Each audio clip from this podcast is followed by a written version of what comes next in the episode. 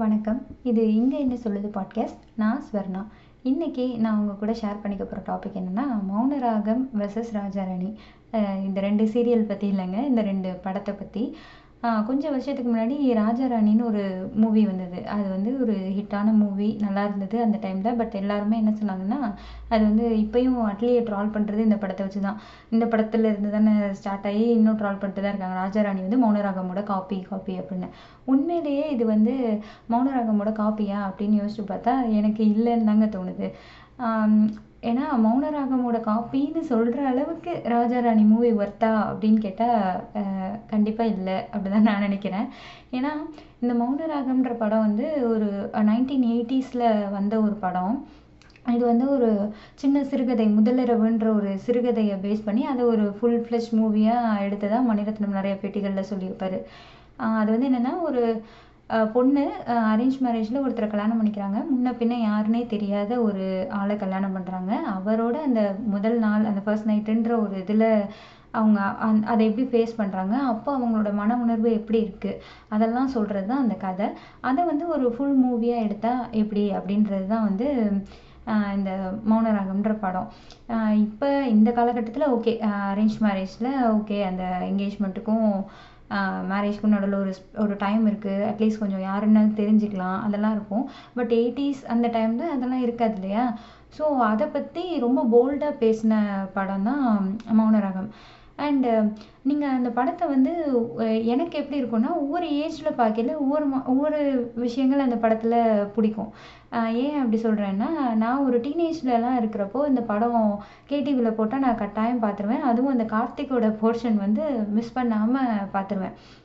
அவ்வளோ ஒரு என்ன சொல்ல ஒரு லவ்வர் பாயாக இருப்பார் அதில் கார்த்திக். நீங்கள் இப்போ பார்த்தாலுமே இப்போ கார்த்திக்லாம் பழைய ஹீரோ தான். பட் இருந்தாலும் இப்போ பார்த்தாலுமே அந்த படம் அவ்வளோ ஃப்ரெஷ்ஷாக இருக்கும். அந்த கார்த்திகோட போர்ஷன்லாம் அதுவும் அந்த இளையராஜாவோட மியூசிக் வரும். டேடன் டேடன் டேடன் டேன் டென் டென் டன் சொல்லி ஒரு சின்ன மியூசிக் வரும். அவர் வரப்பெல்லாம் வரும். அவர் பார்க்கவும் அழகாக இருப்பார். அண்டு பண்ணுற விஷயங்கள்லாம் அந்த பொண்ணை கலாய்க்கிறதாகட்டும் அவங்க அப்பாவே அந் அவங்க ரெண்டு பேரும் ஒரு காஃபி ஷாப்பில் உட்காந்துருப்பாங்க அண்டு அந்த பொண்ணோட அப்பா அங்கே வர কারণে மிஸ்டர் சந்திரமௌலி சந்திரமௌலின்னு சொ- கூப்பிட்டு அந்த அந்த பொண்ணு லைட்டாக ஒரு எம்பாரசிங் சுச்சுவேஷன் காக்குவார். அதுக்கப்புறம் அந்த பஸ்ஸெல்லாம் பஸ்ஸில் போயிட்டுருக்கையில நடுவில் கொண்டு வந்து அந்த பைக்கை நிறுத்தி வந்து பேசுவார். ரொம்ப நல்லாயிருக்கும். அந்த பொண்ணை நிறைய சிரிக்க வைப்பார். ஜென்ரலாகவே அது அப்படி தானே ரொம்ப ஹியூமரஸாக இருக்கவங்கள நம்மளுக்கு பிடிக்கும் இல்லையா? ஸோ அவர் நிறைய அந்த பொண்ணை சிரிக்க வைப்பார். நிறைய எமோஷ்னலாக ஃபீல் பண்ண வைப்பார். அந்த மாதிரி ஒரு என்ன சொல்ல ஒரு ஜாலியான ஒரு ஹாப்பி கேரக்டராக ஒரு ஒரு லவ் ஒரு லவ்வபுளாக இருக்கும் அவரோட ப்ரெசன்ஸே அந்த படத்தில். ஸோ அப்போல்லாம் வந்து அவங்க அவர் இறந்துட்டாருன்றது எனக்கு ரொம்ப கஷ்டமாக இருக்கும். ச்சே இவர் இறந்துட்டாரு. நான் அவங்க இவ்வளோ லவ் பண்ணுறாரு எவ்வளோ அழகாக இருக்குது உங்கள் பேர் பார்க்கவே. இவர் இறந்துட்ட மாதிரி இந்த படத்தில் காட்டிட்டாங்களே அப்படின்ற மாதிரி தான் எனக்கு அப்போல்லாம் தோணும். அண்டு கொஞ்சம் காலம் ஆக ஆக நமக்கே ஒரு மெச்சூரிட்டி வரும் இல்லையா? அப்போ வந்து எனக்கு வந்து கார்த்திக்கோட கேரக்டரை விட அந்த மோகனோட கேரக்டர் வந்து ரொம்ப பெருசாக தெரிய ஆரம்பிச்சது. ஸோ அந்த படம் பேசிக்காக என்ன? ரேவதிக்கு வந்து ஒரு பாஸ்ட் இருக்கும். அந்த பாஸ்டில் அவங்க அதை பற்றி யாருக்குமே தெரியாது. அவங்கள சுற்றி அவங்க வீட்டில் யாருக்குமே தெரியாது. லைக் ஒரு ரிலேஷன்ஷிப்பில் இருந்திருப்பாங்க. அது கல்யாணம் வரையும் போ போகிற ஸ்டேஜில் அவங்க அவங்க பார்ட்னர் வந்து இறந்துருப்பாங்க. ஸோ அவர் வந்து கார்த்திக் வந்து இறந்துருவார். இது யாருக்குமே தெரியாது. ஸோ அவங்க வீ அவங்க லைஃப்பில் மறுபடியும் இன்னொரு லவ் கல்யாணம் அதெல்லாம் அவங்க யோசிச்சிருக்கவே மாட்டாங்க. பட் அவங்க ஃபேமிலியில் வந்து அவங்களுக்கு கல்யாணம் பண்ணி வச்சுருவாங்க. இதை அதை அப்போ அவங்க என்ன ஃபேஸ் பண்ணுறாங்க அப்படின்றது தான் படம் ஸோ இதில் வந்து இந்த ஒரு பாஸ்ட் இருக்குது ஓகே இது வந்து மோகனுக்கு தெரிய வர்றப்போ அவர் வந்து ஃபஸ்ட் இனிஷியலாக ஒய்ஃபு அப்படி சொல்லிட்டு கிஃப்ட் வாங்கி தரவா அதுவா இதுவான்னு ஏதாவது கேட்டுகிட்டே இருப்பார். அண்டு அவங்க வந்து ஒரு ஸ்டேஜில் இந்த மாதிரி அவங்க பாஸ்ட்டை சொல்லுவாங்க. எனக்கு வந்து ஒரு பாஸ்ட் இருக்குது அப்படின்றத அது என்ன நடந்தது என்ன எல்லாம் சொல்லுவாங்க. அண்ட் இந்த அவர் வந்து என்ன பண்ணுவார்னா ஓகே உனக்கு ஒரு பாஸ்ட் இருந்திருக்கு. அதில் வந்து உனக்கு ஒரு வலி ஒரு வலி இருந்திருக்கு. லைக் அதோட வழிகள்லேருந்து நீ அது உனக்கு ஏற்படுத்தின வலியிலேருந்து நீ இன்னும் வெளியவே வரல.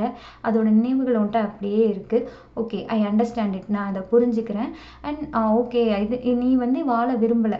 என்னை கல்யாணம் பண்ணிட்டு வாழ உனக்கு விரும்பலை. நீ வந்து ஆனால் கல்யாணம் ஆயிடுச்சு இப்போ வந்து நீ சேர்ந்து வாழறத விரு விரும்பலை அப்படின்னா நீ டிவோர்ஸ் கேட்குற உன்னுடைய அந்த சாய்ஸை உன்னுடைய அந்த முடிவை வந்து நான் ரெஸ்பெக்ட் பண்ணுறேன் ஓகே நீ டிவோர்ஸ் கேட்குறியா ஓகே நான் கொடுக்குறேன். நான் உனக்கான ஸ்பேஸை கொடுக்குறேன். அப்படின்னு சொல்லி ஒரு அண்டர்ஸ்டாண்டிங் இருக்கும் இல்லையா? அவங்களோட அவங்கள புரிஞ்சுக்கிட்டு அவங்க அவங்களையும் புரிஞ்சுக்கிட்டு அவங்க பாஸ்ட்டை புரிஞ்சுக்கிட்டு அவங்க மன உணர்வுகளை புரிஞ்சுக்கிட்டு அண்ட் அவங்களுடைய அந்த முடிவை ரெஸ்பெக்ட் பண்ணி அவங்களுக்கான ஒரு ஸ்பேஸை கொடுப்பாரு. அது வந்து சான்ஸ்லெஸ் யார் இப்படி பண்ணுவாங்க? இந்த காலத்துலேயே யார் இப்படி பண்ணுவாங்க? அப்படின்ற மாதிரி தான் ஒரு விஷயந்தான் அது. அந்த ஹஸ்பண்ட் வந்து அவ்வளோ ஒரு அண்டர்ஸ்டாண்டிங்காக இருப்பார். ஸோ இவங்க இந்த அளவுக்கு இருக்கிற ஒரு ஹஸ்பண்டை வந்து அவங்க அப்படியே கொஞ்சம் கொஞ்சமாக நேசிக்க ஆரம்பிப்பாங்க. இ- அவர் அவ்வளோ ஸ்பேஸ் கொடுக்குறாரு. அந்த அளவுக்கு அவங்க முடிவுகளை வந்து மதிக்கிறாரு அப்படின்னு தெரிஞ்சதுக்கப்புறம் ரேவதிக்கே வந்து அவங்க அவர் அவர் மேலே ஒரு ஒரு சாஃப்ட் கார்னர் வரும். ஒரு நல்ல ஒரு விதமாக ஒரு ஃப்ரெண்டாக ட்ரீட் பண்ணி அந்த மாதிரி நல்ல விதமாக அவங்க அதுலேருந்து அவரை வந்து ஃபஸ்ட்டு என்ன சொல்ல நீங்கள் தொட்டாலே கம்பளி பூச்சி ஊறுற மாதிரி இருக்குது அப்படிலாம் சொல்லி ரொம்ப ஹர்ட் பண்ணுற மாதிரி பேசினவங்க ஓகே இவர் இவ்வளோ தூரம் ரெஸ்பெக்ட் பண்ணுறாரு நம்மளை புரிஞ்சுக்கிட்ட ஒருத்தராக இருக்காருன்னு ஒரு சக மனுஷனாக மதிக்க ஆரம்பிப்பாங்க. அப்புறம் ஒரு நல்ல ஃப்ரெண்டாக பார்க்க ஆரம்பிப்பாங்க. இந்த மாதிரியான ஒரு ஸ்டோரி தான். அவங்க ரெண்டு பேருக்குள்ளே என்ன நடக்குது? எப்படி ரேவதியோட மனசு மாறுது? And it's okay to love another person ஓ ஓ நான் ஒருத்தனை காதலிச்சேன் அவன் இப்போ இல்லை. ஓகே அதனால நான் இன்னொருத்தனை காதலிக்கிறது தப்பு கிடையாது. என்னால் இன்னொருத்தரை காதலிக்க முடியும். என் மனசு அதை இப்போ ஓகேன்னு சொல்லுது. அப்படின்ற அந்த உணர்வுகள் எல்லாம் ரொம்ப அழகாக அந்த படம் பிரதிபலிச்சிருக்கும். அந்த ரயில்வே ஸ்டேஷனில் சொல்கிறதாகட்டும் அந்த மாதிரி எல்லாமே வந்து ஒரு ஒரு ரொம்ப எக்ஸ்ப்ரெசிவாக இருக்கும். மேபி இன்னும் கொஞ்சம் வருஷம் போச்சுன்னா அந்த திவ்யான்ற கேரக்டர் வந்து ரொம்ப பிடிக்குமோ என்னவோ இன்னும் கொஞ்சம் வருஷங்கள் கழித்து பார்க்குறப்போ எப்படி இப்போ மோகன் கேரக்டர் பிடிக்குதோ அது மாதிரி அந்த ரேவதியோட கேரக்டர் இன்னும் பிரமிப்பாக தெரியுமோ என்னவோ அந்த மாதிரியான ஒரு படம் அது. So okay coming back to Raja Rani. இங்கே என்னங்க எடுத்திருப்பாங்க? உனக்கு ஒரு பாஸ்ட் இருக்குது அதாவது ஆர்யாவுக்கு ஒரு பாஸ்ட் இருக்கும் நயன்தாராக்கு ஒரு பாஸ்ட் இருக்கும். நீங்களே யோசிச்சு பாருங்களேன்.